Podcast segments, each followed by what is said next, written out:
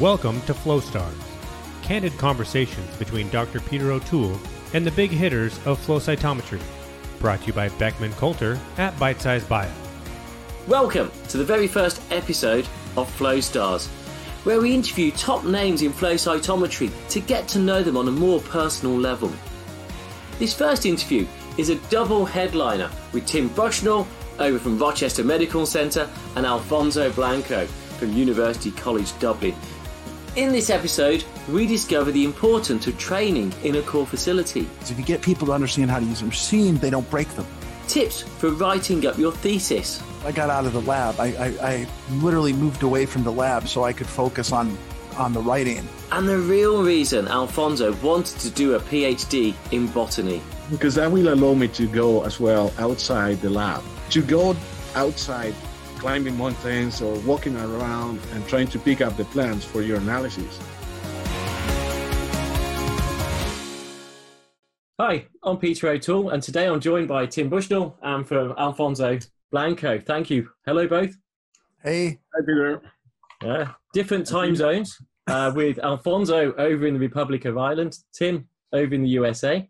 So uh, this is a bit confusing time. I guess one of you is in a completely different time point of day. So which one of you is drinking wine? Which one of you is having a cup of tea? There I'll you drink wine. you take my wine. So, guy, you know each other really well. Where did you first meet? I was uh, I was uh, over in uh, Dublin to give a training course with a company called Flowsight, and it had been sponsored by Accuri. So uh, that was uh, the first time that the two of us met, and I think we hit it off then. And ever since then, I've been causing antics around the world as much as we can. and more So, so it was a memorable meet then. Very Uh, true. Yeah. Uh, so, to what? So you must have been to Ireland more than once, Tim. I think I've been to Ireland now. What three times, Alfonso? yep and uh, we tried to bring you a couple of times more but not successfully So you don't does, want stop by does this explain the uh, your what? What is this exactly? On my time, I went over to the Guinness Brewing store. I was there to find William Gosset's original journals to study about how he developed the T test. But while I was there, I had a couple of beers. Uh, so you got a master's brewer license at that. yeah, point. they they give them out to everybody, so it's you know it's and you and didn't, yet you didn't have to sort their yeast into different profiles so they could get different Guinnesses and different strains. they weren't they weren't too receptive to that. yeah, that would have been quite good, I think. I know. I cell, cell cell sorting yeast is uh, fairly yeah. Maybe not a thing that everyone wants to do on their own sorter. Uh, so you've done a lot of work together since, I believe.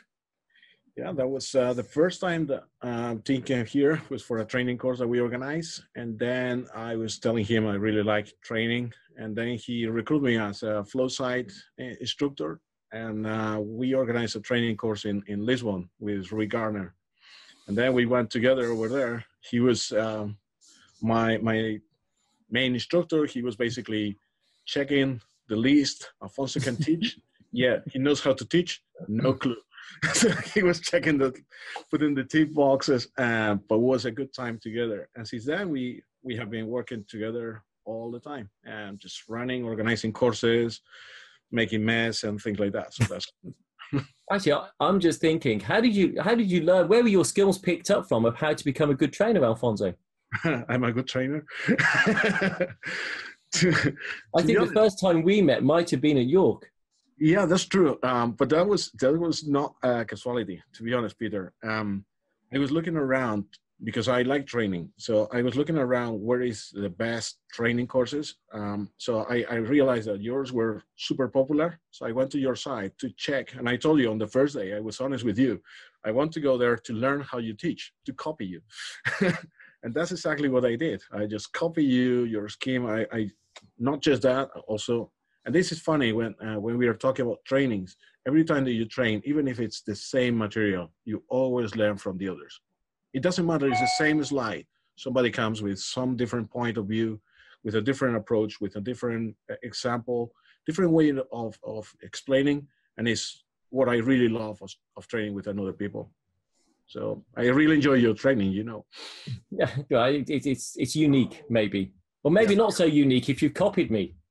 No, I copy and I I made my version. Less jokes per per minute.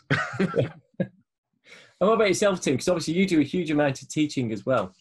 Um, I probably have to credit back to the fact that I like to play in front of an audience. Um, in high school, I was involved in uh, debate, Model United Nations. Uh, did that in college. As a grad student, I had to teach uh, for my supper, as it were, and it just is natural. And when I took over my first core facility, it became apparent that the training was the most important because if you get people to understand how to use a machine, they don't break them, and that's a huge lifesaver.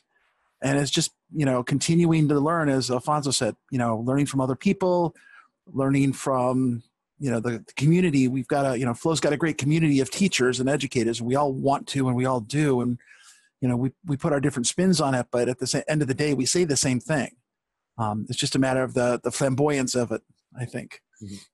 Yeah so that's an interesting point you mentioned the flamboyance of it you give the same talk you know, if you're teaching, I, I, I know this, you give the same basics, at least, talk every time. And that's a lot of time given exactly the same script. I, I feel it's a bit like being in a theatre. You have to do the same performance every time with the same enthusiasm. And actually, to be fair, maybe it's not that hard because you look at the delegates and they're enthusiastic. So I become enthusiastic. Absolutely. Uh, but, but you do have to be a performer to really get the engagement. uh, which comes really actually to some pictures that Alfonso sent to me. Uh, so tell us about this, Alfonso. That's a really funny story because um, I born in Seville. That's the south of Spain. Uh, that's where all the funny people is in Spain. and the accent is just for comedians, to be honest. They, they speak with the set, set, set, set. And that's because my parents, um, they were working and they were living there for many years. But my family is from the north side, uh, from Galicia. So we moved when I was seven back to Vigo, my hometown. And in fact, I, I consider myself from Galicia, uh, and this the accent is completely different. It's always they go like that, talking like that, kind of Irish. so, fact, so um, when I arrived to school, was not an easy time. Also because the color of my skin, I'm really dark, uh, and in the south it was a lot of sun. I arrived there with the dark, dark skin, and everyone was looking at me with my um, surname Blanco, which means white. And it's not matching the white. so the nickname, it's clear. I was negro all the time. so that was me. That was my my starting point. But I'm, I'm not a good flamenco dancer. No, no. Don't go that well, so I, I, know you very well from the dance floors at CYTO. Uh, I don't think I've got a picture of us, but I know you've got a picture of us. I have a picture of us. But, but come on, your, your, dancing obviously went up a step, and this this is what? Did, you explain? that's uh, in Santiago de Compostela. Um, that's where I was studying, and this is a tradition. And in fact, it was happening two days ago. Basically, you put a big bonfire, and it's good for cleaning up your bad uh, spirits around you to jump over them. And you have to jump at least three times. Of course, I was jumping a lot. You can see the, my runners, and that's because I was playing handball. So those are the handball runners. I was. Uh, How long ago was this? This was uh, a lot. Um, I was 20 years, 22 years old at that and time. And you're still wearing the same shirt? I'm still wearing the same one. I haven't I haven't grown up that much. so, so talking of dancing, Tim, uh, this is a, a, picture of you up a pole. So is this your equivalent of pole dancing? it was actually um, I was a Boy Scout and uh, took a trip to uh, camp in uh, Philmont, uh, Cimarron, New Mexico.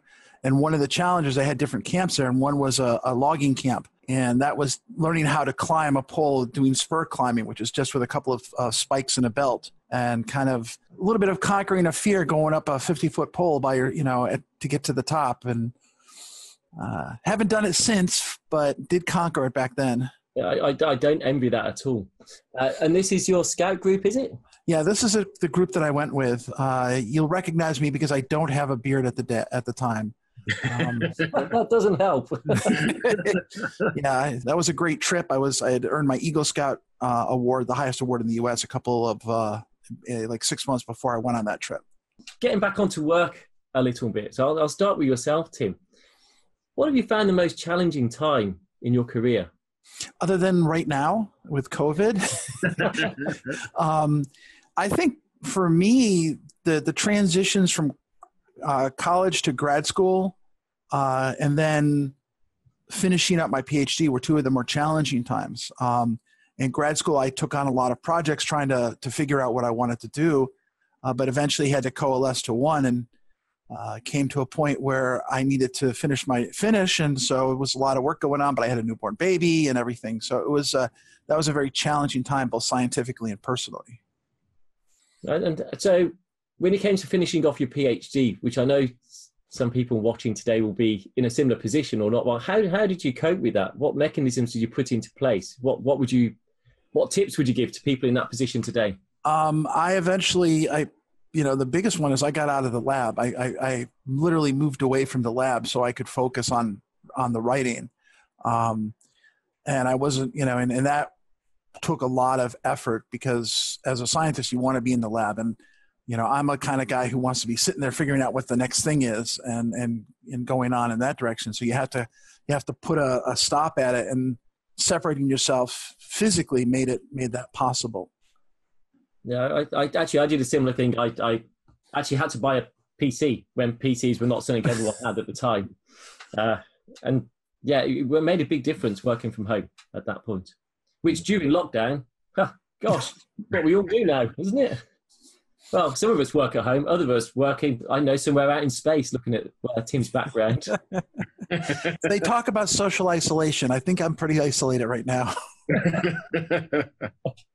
certainly out of this world, Tim. Uh, Alfonso, what about yourself? Most challenging time? Yeah. Uh, clearly, it was a few years ago. Uh, and we were talking before about teaching and training people and, and, and you want to have on the other side people that really wants to learn and it's quite hard when you have to deal with someone that doesn't want to learn and you just want to help them as much as possible but sometimes you don't get there i guess no uh, and if you don't want to get there, that's even worse. And when you don't want to be guided into the right direction, it's even worse. And they don't recognize those situations, that's even worse. So the first thing is recognizing. And, and usually we, we know that we cannot know everything. It's impossible that we can know everything. But that's the first thing, the first step of recognizing. When you think you're too clever for everything, that's that's a bad thing. You yeah, I, I've been really lucky. York has been exceptional. Uh, yeah, I've, yeah. I've not had those sort of problems to have to deal with firsthand, which is yeah fortunate. What about yourself, Tim? Have you encountered similar? Um, personal. Uh, becoming a manager is is a different skill set than being a bench scientist. And it's funny, you know, as a as a PhD, you're trained in being a scientist and working at the bench and developing a hypothesis and all that as you move in your career you're going to you know you become a manager. And so now you have to manage people. You have to manage their expectations. You have to manage their education. You have to motivate them. Um, the hardest thing i think is actually the interview finding the right person. I've always you know in, in the staff that we've hired we've not looked for somebody who has flow experience because that's what we can teach. It's finding those intangibles uh, customer service enthusiasm you know and, and bringing them on board and then then supporting them and always being supportive of of their their goals and checking in and saying what do you want to do? You know is this going to be your career or you want to is this a stepping stone? And supporting that growth is i think the, the hallmark of a good manager. And when you have a situation like alfonso and i've had similar situations too it just you know it devastates you because of the efforts that you've put in and it devastates you because you question, am I good at this? Is this, am I doing the right thing? So. Yeah. So actually, I'm just thinking about Alfonso and you sent me this picture and obviously a very keen team player. Uh, and it is important to find the right, it, gut instinct is sometimes the best thing to go on. Uh, you know, if, they, if they've got the personality, they can often carry around the role, hopefully, but not all. Maybe. So, Alfonso, what's this picture of? So that was my last team, and that was my last game playing handball, which is kind of indoor soccer. Uh, you play with the hands and you kick everyone, which is quite funny because that's really a release of stress. In the picture, I'm in the corner, um, but I was in the middle in the defense. I was really bad. Um, trying to score, but I was really good at defending, and I was uh, kind of controlling everyone, putting them into the right position. And that was my last team because uh, after the picture, we started to play, and I have a really bad injury in the in the knee. I broke the tri- uh, triad, so the three ligaments were absolutely broken. Uh, so that was my end of the career of um, handball, and, and but that was really successful story. A lot of friends. We're still meeting each other every time we have an opportunity. We have a barbecue, lots of beers sharing stories like old guys. Oh, you remember when you kicked this guy? Oh, yeah, the, he end up in the hospital and things like that. So that's good. So there's a lot of mention of kicking. Yeah, and and uh, where, where, did this come from then, Alfonso? It's just this innate ability to kick people, kick people out of your lab, like you were just saying about, or about. Look, look at my hands. So when I'm saying to my users, "Don't do that, or I will kill you," it's real. What do you have this poster around on your labs, on your flow lab? Say, look. so that was before handball. I was practicing football. I was not good at football, and then I moved into taekwondo. That was a new a new sport in my school, and I started. I was really good in in uh, taekwondo. I arrived to the green belt, and I was uh, getting ready for fights in the for the Olympics, um, Barcelona '92 and I have another injury um, in the in the knee. They told me that I have to stop um, practicing taekwondo and at the end was a wrong decision because i should be keep going and reinforcing even more the, the leg but i uh, that was uh, too late for coming back. I've noticed you get very good at sports that not maybe not very many people play. Uh, sensational. So so seriously i know, I know there's some highlights. What I asked you the difficult question about the most challenging time. What's been some of the highlights of your careers? Uh, this time, uh, yeah, back to Tim on this one. What are your highlights of your career? I think I have to say, you know, the biggest highlight was when I, the transition from postdoc to uh, faculty, where I became a, the director of a core facility. I was hired by this uh, recruit at the university who was starting a small core um, at the time, and the job was support the five or six labs that were there, and then the rest of your time was free. And so I had plenty of time to really play and get into the guts of the technology and get into the guts of what was going on and just really enjoy this opportunity to, to work with people and get them to a point where that they could then go off and finish it. So kind of that first explorer discovery and then, okay, here you go finish the work now. Here's the protocol.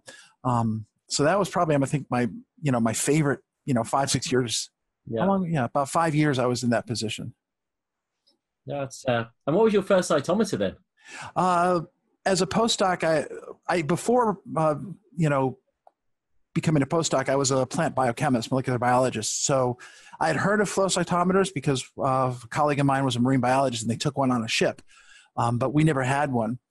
Uh, I moved into uh, B cell development because there were no jobs for plant bio- biologists at the time, and uh, worked on the on a three color FACSCalibur and it was like this it was my star trek tricorders i always tell people. I put cells in i got these beautiful answers out and i for for the five years of the postdoc i did everything by flow cytometry. Yeah but but, but that, that that insinuates it was all just science fiction coming out of it. It seems like that at times but you know there's a little bit of science fact in there too. Yeah, I, I, my, my, first was a Calibur as well. Four letter full color. Oh, get us. Uh, when we got our four color, when we got the second laser, I was over the moon. Yeah. Look what I can do. Yeah, that, that, was a beauty. Uh, yeah, always fond of the first system. What about yourself, Alfonso? Uh, start with what was your first cytometer? My first cytometer was uh, a big monster. It was a Coulter EPICS Elite, and it was a sorter. And the chair was super comfortable for Spanish, yeah. to be honest.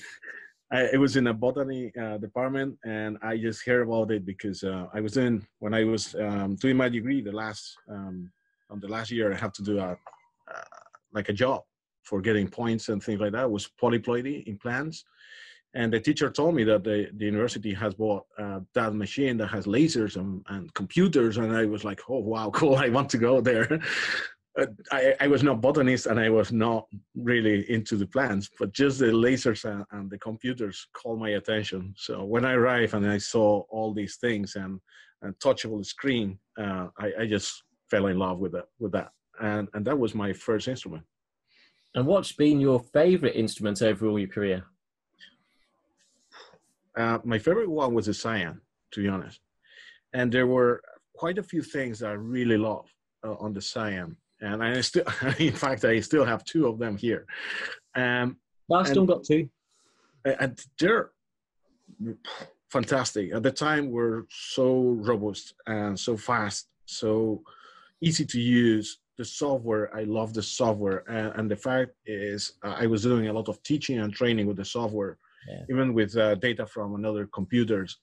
I, I just love science. Yeah, I, I think the MoFlo legacy has a lot to go with. Mm-hmm. I yeah. think it would scare most people now. That that was, I, you were just a one with a legacy. You you just you just felt it, breathed it.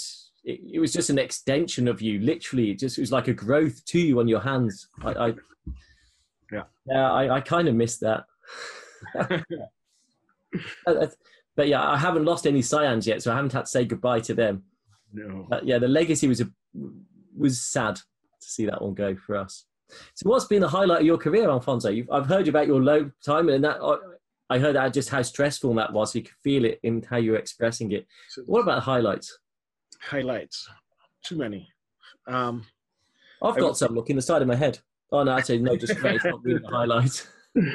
so there are qu- quite a few things. Uh, if I have to pick up one, is is quite difficult.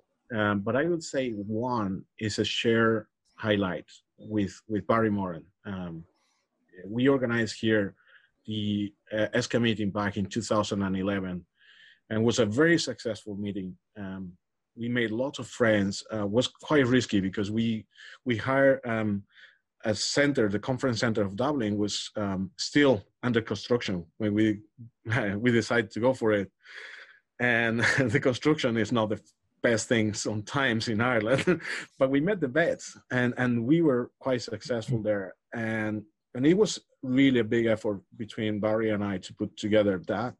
But also on at that time, there was something that we tried to put together and it was quite challenging. And it was the first uh, sorting uh, course with 14 different instruments on site without being on site. And now it's back into place because we are we were doing that sorting course remotely. So that was with John Tigges, Vasilis, um, Rick Garner, John Daly, uh, Barry Moran, and myself, uh, and was with Mark Cheaton as well. And we put that course together, and we connected 14 different sites to train 32 people in a very small room. That was again a big challenge. And when we finished, and we not even when we finished, when we ran the course, it was so fantastic the feeling so it was definitely one of the best situations I ever been. So, works obviously has its highs, it has its lows. Uh, yeah. Usually long hours, I've got to say. Uh, I think yeah. we both appreciate that one. What do you do outside of work to uh, take your mind off work? What's your other focus? So, Alfonso, I'll start with you on this one. First, family. I enjoy a lot of the kids, uh, playing around with them. The other thing that I really love is traveling. I entertain traveling, looking at sites, um, walking around places, uh, and I don't care if it's a city or if it's nature. Uh, and if I can do it with the family, it's even better. If not, I will go alone. there you go. That was one of the reasons why I wanted to do PhD in botany, because that will allow me to go as well outside the lab to go outside climbing mountains or walking around and trying to pick up the plants for your analysis. That was also quite funny. So that was really the complement for my my job. I wanted to be in the lab. I wanted to be in the nature. I wanted to walk around. I don't want to be supervised all the time and stuck into some timing. So i, I found the perfect balance in doing these things. And this was in the north of Spain, in Somiedo, where I have to pick up those plants, my ferns, isolate each one of them and classify them. So we, we, we use them. If you see them, they're ferns. There are not many characteristics around them, but they have different DNA content. So they go for 20, 222 pairs of chromosomes. So counting them was difficult, and that's why flow cytometry ended up So I was doing flow cytometry of each one of them to quantify the amount of DNA on the plants. And that was my, my beginning of, of cytometry. With those little ones, I had to um, water every single day, make sure that they don't have any, any worms eating them. And it was quite funny with my father because I told him that I have to go to the greenhouse. When he brought me to the greenhouse, he thought he loved flowers. He thought that it would be full of flowers and we have ferns and grass. So he's like, "What? this is a greenhouse. Yeah, that's what I'm working. you will not end up anywhere with this. Like I said, I, I, think the picture is just fairly typical. I, it feels sometimes when I go to conferences, I just have Alfonso on my shoulder constantly talking to me. Correct. it's mostly family. Uh, any other activities out of work? No, not really. There's, yeah, I could get that. And uh, Tim, what about yourself? I, I, I, I think were you a farmer once? I'm a farmer wannabe. The uh, that was one of my first houses. We had about half an acre of property, and I've got an right. acre now. And I'm not the best green thumb, even though I grew plants. And my plants were water ferns, so I didn't have to water them like Alfonso did.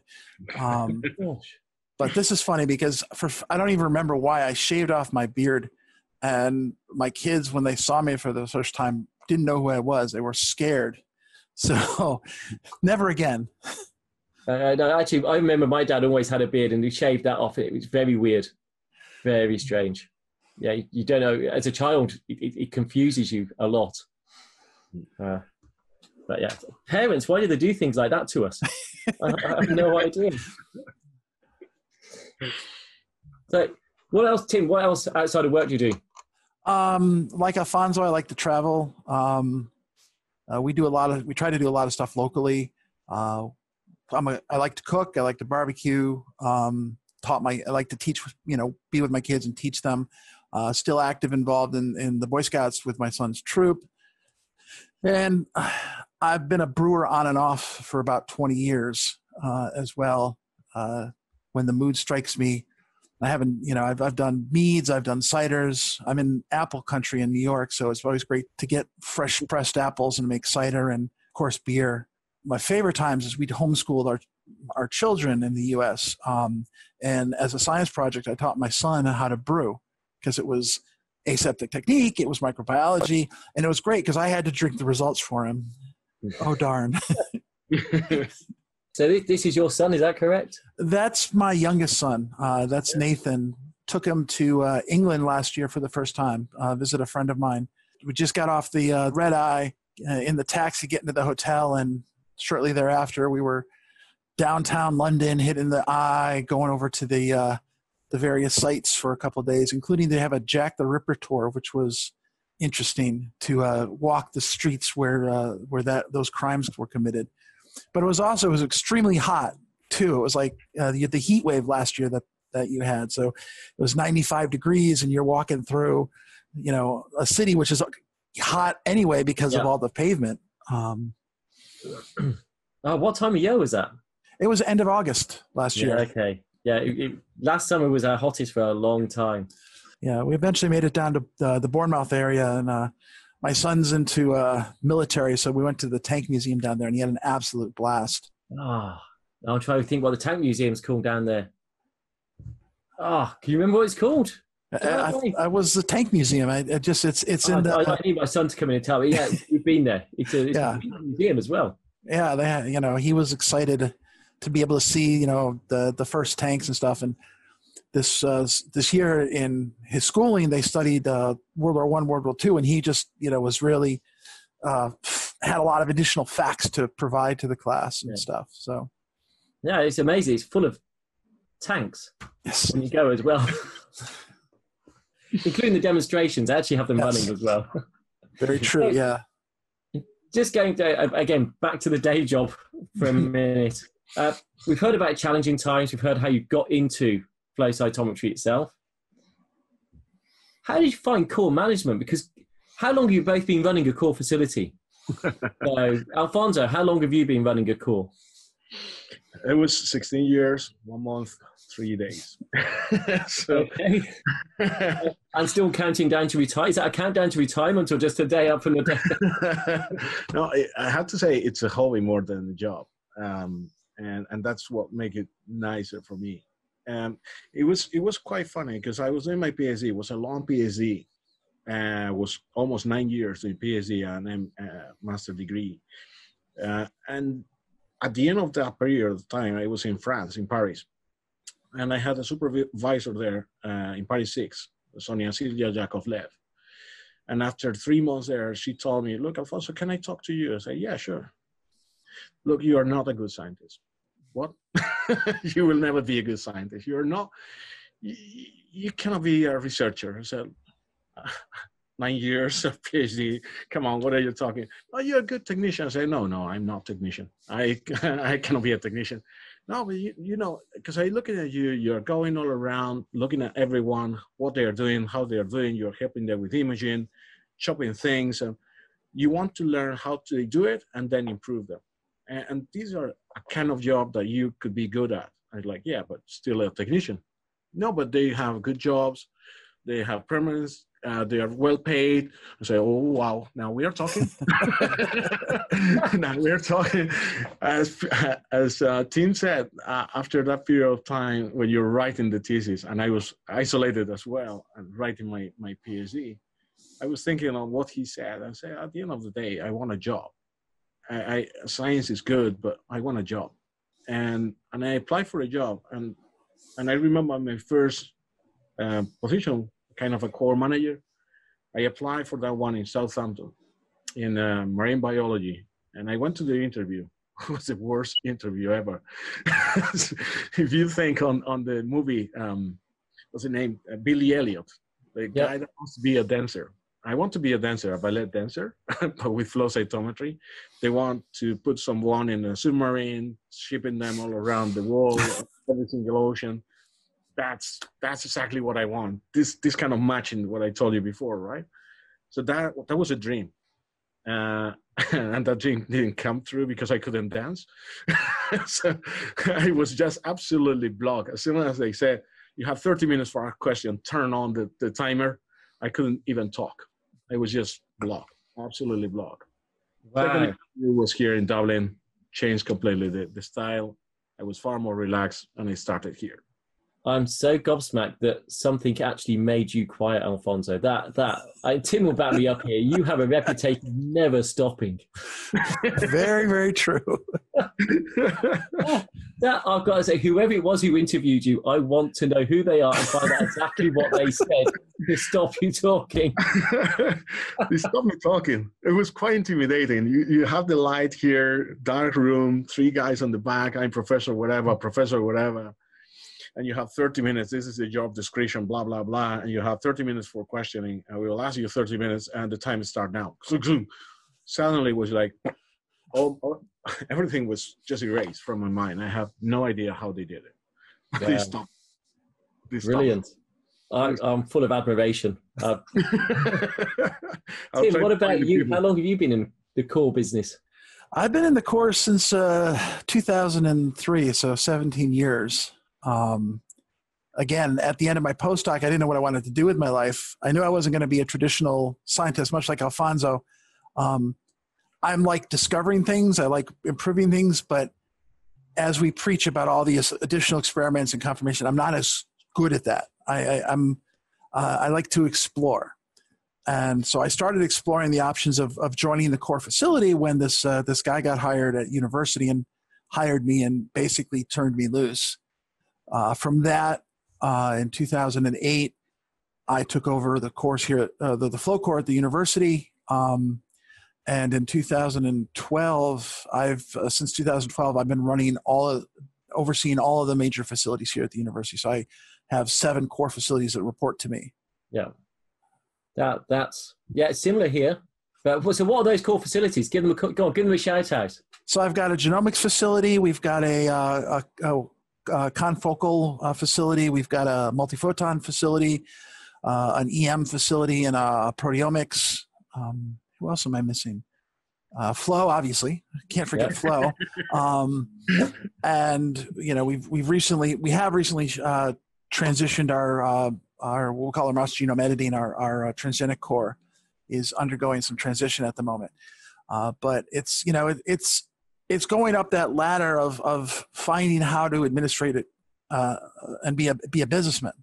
Um, you know, in a in an organization where you're a nonprofit and having all those pressures. I mean, I'm fortunate. My growing up, my father uh, worked for uh, Xerox and was a, a senior executive there. So back in the 80s, I was reading all the books he was. You know, everything from the Book of the Five Rings and the Art of War, which I still haven't figured out how that applies to business, but that was the big thing in the 80s in, in U.S. Uh, business culture. Um, Uh, actually, I, I- that that brings me to uh, some quick fire questions, if you don't mind. fair enough. Okay. So, Tim, I'm going to start with you on this. Okay. So, Okay. so, so very quick answers. Tidy or messy? Uh, messy. Tea or coffee? Yes. Beer or wine? Uh, beer. Yeah, you can't say yes on that one. Sweet or savory? Savory. But I want to Be- Well, that's obvious because obviously in America you don't really do great chocolate, do you? But Um, again, it depends. I like both. okay, well you got to choose one. Okay, if we got to choose one book, Okay, what are you reading at the moment? um, it's not a quick fire. no, right now I'm uh, reading a uh, a book about negotiations, or rereading a book about negotiations. Uh, Getting- fact- factual books rather than fiction. a mixture of both. A lot of a lot of science fiction. A lot of uh, you know. I, I- I went through a Tom Clancy phase recently. I uh, rereading some of Tom Clancy's books, but um, I just finished an MBA, so I spent a lot. You know, two and a half years reading nothing but you know business books, and you know, going back to refining and and uh, improving my leadership skills, which have been invaluable in this this whole COVID crisis. Okay. So, so actually, those books do sound a bit like a mix of fact and fiction themselves. That's very true. They are. Alfonso, are you ready? Ready? Yeah, some quick fires. Eat in, eat out. Eat in. Cook or wash up. Cook. Is that because your wife can't cook? My wife cooks really well, so she doesn't allow me to cook. So I have to work out. I was just trying to get you into trouble. Uh, you beach bum or do you prefer sightseeing? Say again? Beach bum or sightseeing when you go on holiday? Sightseeing. Sorry? Sightseeing. Sightseeing. Yeah. Home or being at work? Home. That's a lucky answer as well. You'd have got in trouble for that. Ireland or Spain? Spain. Oh, UCD are going to fire you tomorrow, Alfonso. I know. Spain is Spain. It's in the blood. I cannot deny it. Um, and in fact, uh, one of the things we are running here is the Spanish Research Society in Ireland. Um, so it's trying to create links between Ireland and, and Spain. Yeah. It's trying to make a bridge uh, in many different aspects. And one of them, for instance, is trying to learn what we, what Ireland has really good, and trying to bring that into into Spain. So we are uh, making some kind of connections with the government. They're asking us uh, for our feedback around research, but also we are trying to bring things that we we have here, uh, we have in, in Spain back into Ireland. One of them is of course education and bringing new students in, uh, et cetera, et. So uh, I'm divided. In fact, you can see uh, quite a few of my pictures with a double flag, Ireland and Spain. And, and it's funny because sometimes I speak, we, the Irish, are doing this thing. And on the other side, I'm saying I'm Spanish. So after 16 years, I feel quite Irish. It's, I it's always quite, felt quite Irish. it's quite a big cultural change uh, coming over to Ireland. Uh, how, how did you find that? It's not difficult because the Irish are quite quite Celtic, and Galicia is Celtic. And in fact, we are the Celts. uh, the Celts were, were the first inhabitants here in, in Ireland. So the the way of doing things of the Irish is is quite uh, Galician. I mentioned before the way we talk in Galicia, talking like that is kind of Irish. so, so from that point of view, even when you ask anyone in Spain um, how uh, a Galician person answer a question, they never answer they answer the question with a question. So if you say, "Are you going up or down?" and you, "Are you coming up or down?" so that's the same here. How are you? What are you? Uh, so it's not difficult to adapt. Uh, there are differences, of course, there are differences. Well, I feel half and half. So, any advice? Because obviously, when you come out to a PhD, one of the big questions you have is: Shall I go abroad and do my postdoc, or shall I stay in the UK? Yeah, stay in the home country. Yeah. And there's a lot of pressure. I think going overseas really boosts your CV if you're successful when you come back. Uh, obviously, you don't have to. I, I certainly didn't. Uh, I had the offer, and then the York job came up, and that was more attractive. Yeah. Uh, so, any were you not afraid or scared or worried or? I was, of course, I was. Um, I remember there was not so much internet, so I have no clue how Ireland looked like. I arrived to the interview, get the the bus to bring to bring me to UCD and take the interview. Uh, they gave me the position on the same day, which is kind of shocking. I, I, thought that I was forgetting something. Could you come back? What I've lost. so, and then I came back, and the only thing they gave me was a list of telephone numbers and um, for finding a location. So I arrived to the airport with the luggage and a list of telephone numbers for where to stay. So it was kind of scary because I was not quite sure what I will face. Uh, nowadays i will really encourage everyone to go. It's quite simple. And especially now with the spanish societies like we have we have 18 different societies uh, internet facebook everyone is helping everyone to move. And they are telling you all the tricks and tips to move accommodate how you have to do with the administration and th- that's something that i was really missing when i moved here so um, now societies embassies now I'm work, working and dealing with them. They're extremely helpful. Um, you think, okay, I'll go there when, when I lose my, my passport. Mm. Uh, to be honest, there's a lot of work behind the embassies. And I really recommend people, if they're moving away or they're going abroad, the first person to talk is the embassy. And they will provide you huge, huge amount of information.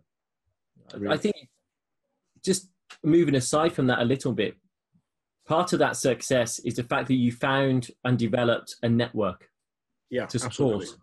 And I think in our careers, whether it's academic or going into the core side of the business or the shared resource type side of business, networks are vital if you really want to succeed. I think. I think they're very influential. And turning over to Tim now, actually, you have a online resource. Yeah, that's true. Hugely useful for looking at reviews, and that draws on that network to bring in those reviews, bring in those comments, the teaching, you use a network of tutors. Absolutely. That, that, that took something to actually set up and get running. So tell us more about that. Um, I mean, back to your point about networks, I think in the field of flow cytometry, uh, the, the, the community is, is very open, you know, very, very easy to work with, very, uh, you know, wants to share, uh, which was different from some of the other societies I've been to. And so that really helped me build my network. I remember going to my first um, course, the, the course uh, in uh, Bowdoin, Maine, and everyone found out I was from Rochester. So they're asking, do you know Leon Wheeless? Do you know this person? I'm like, well, no. But I, found, I met Leon, you know, after the fact, and it was just the, the community was so tight knit, it really helped. And then um, within, you know, building expert cytometry, uh, already having a network of people like Alfonso, like Rui, um, in, in, in Europe and having built connections over overseas as well as in the US really helped pull that those people together to help you know start the the process. And then it just also keep me uh, honest i would have to say about you know kind of the education the training making sure it's as high quality as it can be and we're not you know things are things are being uh, taking the best practices and and as things change you know, going back to talking about those. And so Expert Cytometry has really grown with the online presence and um, also with face-to-face courses. And we've uh, we've done some great ones with uh, Alfonso and Europe, uh, and you know, ones in the U.S. I mean, we're we're working on organizing one in Poland, which is going to be very interesting if yeah. we can pull it off uh, in hopefully next. Hopefully, when people can start to travel again, not sure when that will be. I mean, especially since Europe is going to ban Americans from coming over to, uh, you know, rightly so. Don't get me wrong. I mean, nothing to do with COVID. No, just no, not at all. Just... no, never, never, ever. Don't. Uh, but how do you juggle all of that with the? Come on, you you're running your own core facility. You are directing the the the, the gamut of core biological life sciences, and you have this business on the side as well. How? Organization. It's it's really a matter of. Um, Oh, good having, And you did the MBA as well. You did the, the other oh, course as well. Jeez. So, so, so the, the quick story about the MBA is my wife died three years ago uh, from cancer, and trying to find something to fill that fill some of that time. I either uh, I had an offer to learn how to play the jazz saxophone or take the MBA. The guy with the jazz sax never called me back, so I, you know, never learned that. So I took the MBA, and, and you know, at my stage in the career, being being in core facilities for 20 years and having experience, it wasn't like I needed it, but I, I really learned a new way to think about things. And I think it's important for everybody to explore um, that thinking. But it becomes it becomes an organizational challenge to run multiple facilities. It, with it, with the university, the first step was getting.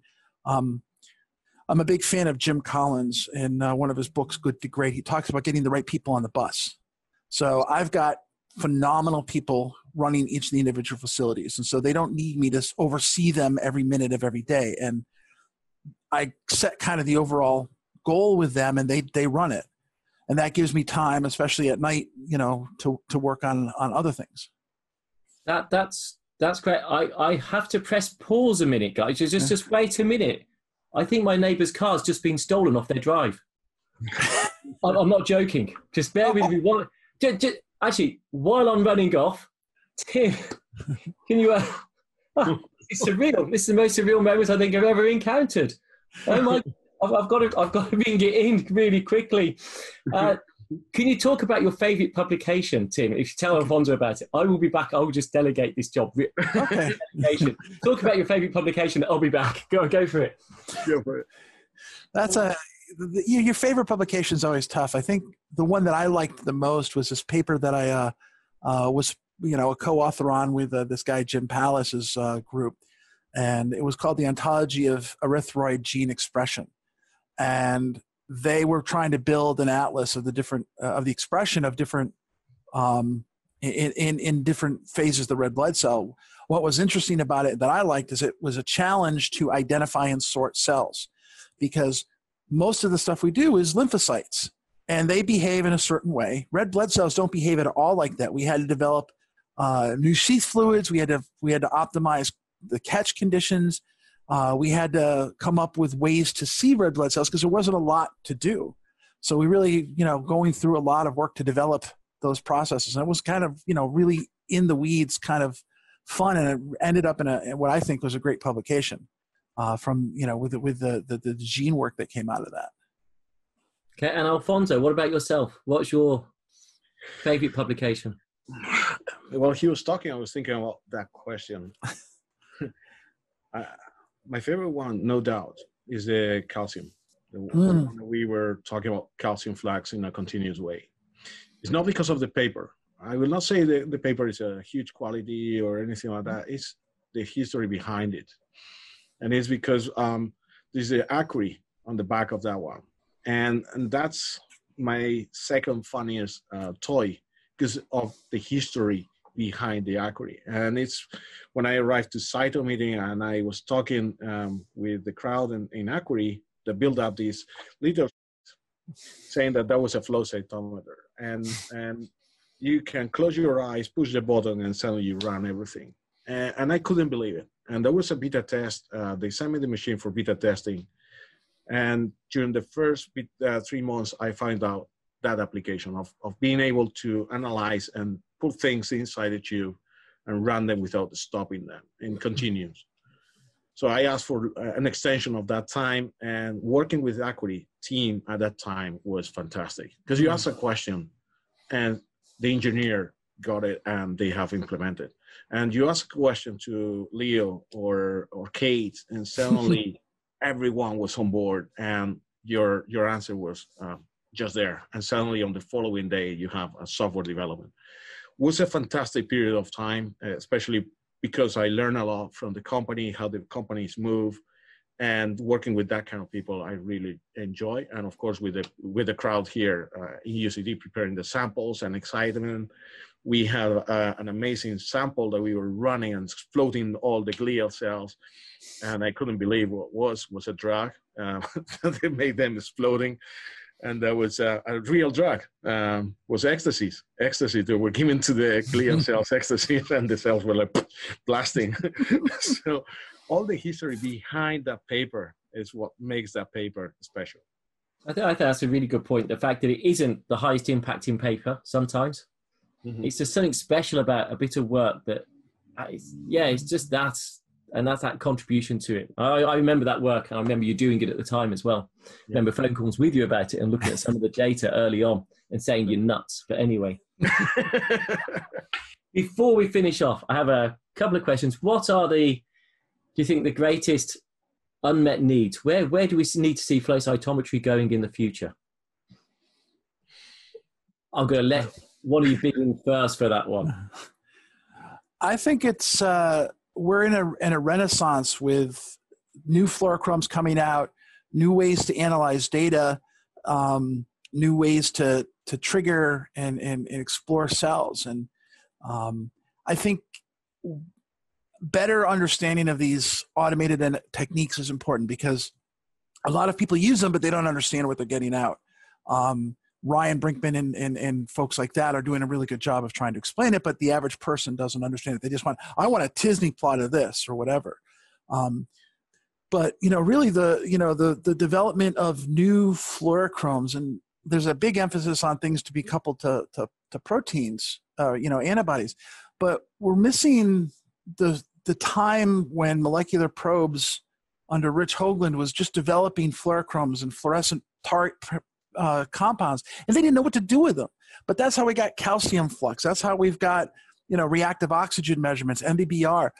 We're not seeing a push to understand that internal you know development anymore. And I'd love to see some more probes being built up around other biological processes that we can we can refine. Okay. And Alfonso. Tim's just giving you some really good buying time there, or just completely blowing you out the water with some really good words. they're, they're really, um, and Tim knows quite well this, and, and you as well, because you're in, always putting the flow on the top, right? Uh, on this scheme where you have genomics and proteomics and imaging and all the kind of imaging and we can see all this imaging and the rhapsody or the 10x genomics coming with single cell genomics and the spatial distribution that they have on the on the tissue.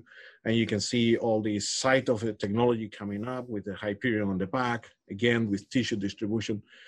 I think this is what we are missing in flow cytometry but on the other side is the speed what we we have in our favor uh, let's say that way. Um, so we have imaging on the other side with imaging flow cytometry with the amnis. We are missing the sorting on that side. Uh, we are missing um, a lot of these, uh, as um, Tim was saying, the, the possibility of analyzing all of these together in a quick way, in a visual way. So a lot of this is going into all these these tools to visualize, to understand what is what is happening, to see that I have a dye and it's coming here exactly where and how it's interacting. On the other side, um, all these interactions with the nanoparticles, with the EVs. The EVs is, is a, an area that is still growing up. A lot of technology for sure will be developed very soon in, in that direction, kind of flow cytometry side, with new, new tools, new markers to try to identify them with a smaller size microfluidics, not nano ultra nano fluidics coming up uh, to try to to look at them, to sort them as well, to to be able to do a good characterization of them. Um, because at the moment we are limiting in 20. Who knows if it, there's something else even smaller than 20 sending things from one side to another? Because we were talking about hormones a few years ago, and they are the, the principal messengers. Now we are talking about the, the EVs as one of the messengers or main messengers. So I think all of that interaction is where we are we are moving. And again, trying to put all this information together, a pipeline of all that information together. That's where the challenge is. All the artificial intelligence. And I think from what both of you have said, the biggest challenge may actually be in the analysis of all this. Mm-hmm. The amount of data that's being generated. I mean, Alfonso was saying it with all the imaging technologies coming out. Um, you know, when you can analyze on the Hyperion, you know, 30 different, you know, markers in a spatially defined manner, how do you put that together? Mm-hmm. Yeah, I, I, we, are fighting that at the moment with the NanoString DSP. Uh, that that's quite a simple approach, but 40 colors now going up into the thousands of RNA transcripts with spatial resolution. You still have to be asking the question and finding the answer rather than maybe trying to find what answers are in there. Yeah. I, I, we've got a long way to go, I think, which is why it's so exciting, isn't it? Huh? Yeah. anyway, Tim, Alfonso, you've been great fun, really great fun. Uh, thank you very much for joining me today. Well, thank you. Appreciate it's a good it. pleasure talking yes, with both you. of you always.